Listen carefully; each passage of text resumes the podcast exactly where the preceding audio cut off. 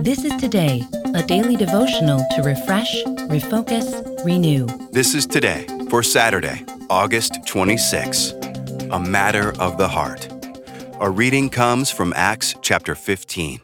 Certain people came down from Judea to Antioch and were teaching the believers. Unless you are circumcised according to the custom taught by Moses, you cannot be saved. This brought Paul and Barnabas into sharp dispute and debate with them. So Paul and Barnabas were appointed, along with some other believers, to go up to Jerusalem to see the apostles and elders about this question. The church sent them on their way, and as they traveled through Phoenicia and Samaria, they told how the Gentiles had been converted. This news made all the believers very glad. When they came to Jerusalem, they were welcomed by the church and the apostles and elders, to whom they reported everything God had done through them. Then some of the believers who belonged to the party of the Pharisees stood up and said, The Gentiles must be circumcised and required to keep the law of Moses.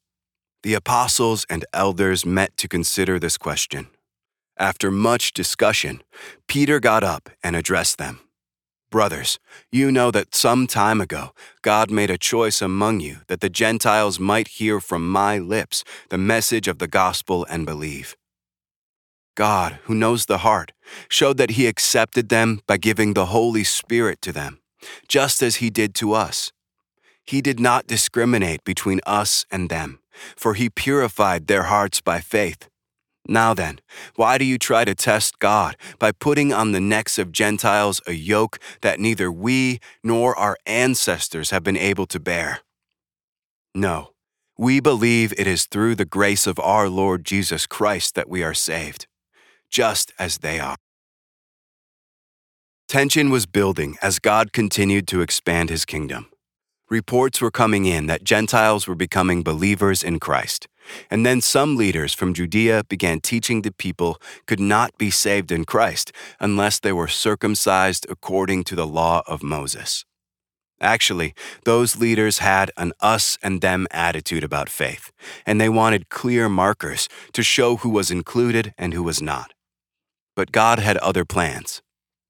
Thankfully, cooler minds prevailed, and the church's leaders saw the truth that all believers are saved by grace through faith in Jesus, and that circumcision is no longer required.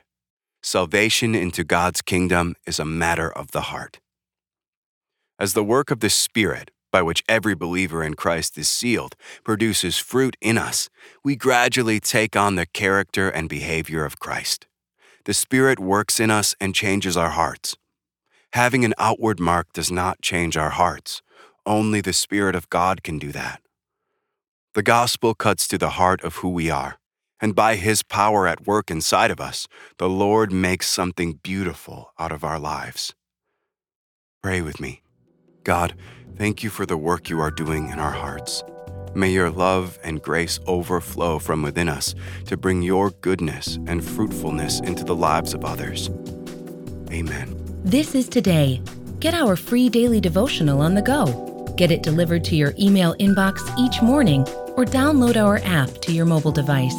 Sign up at todaydevotional.com.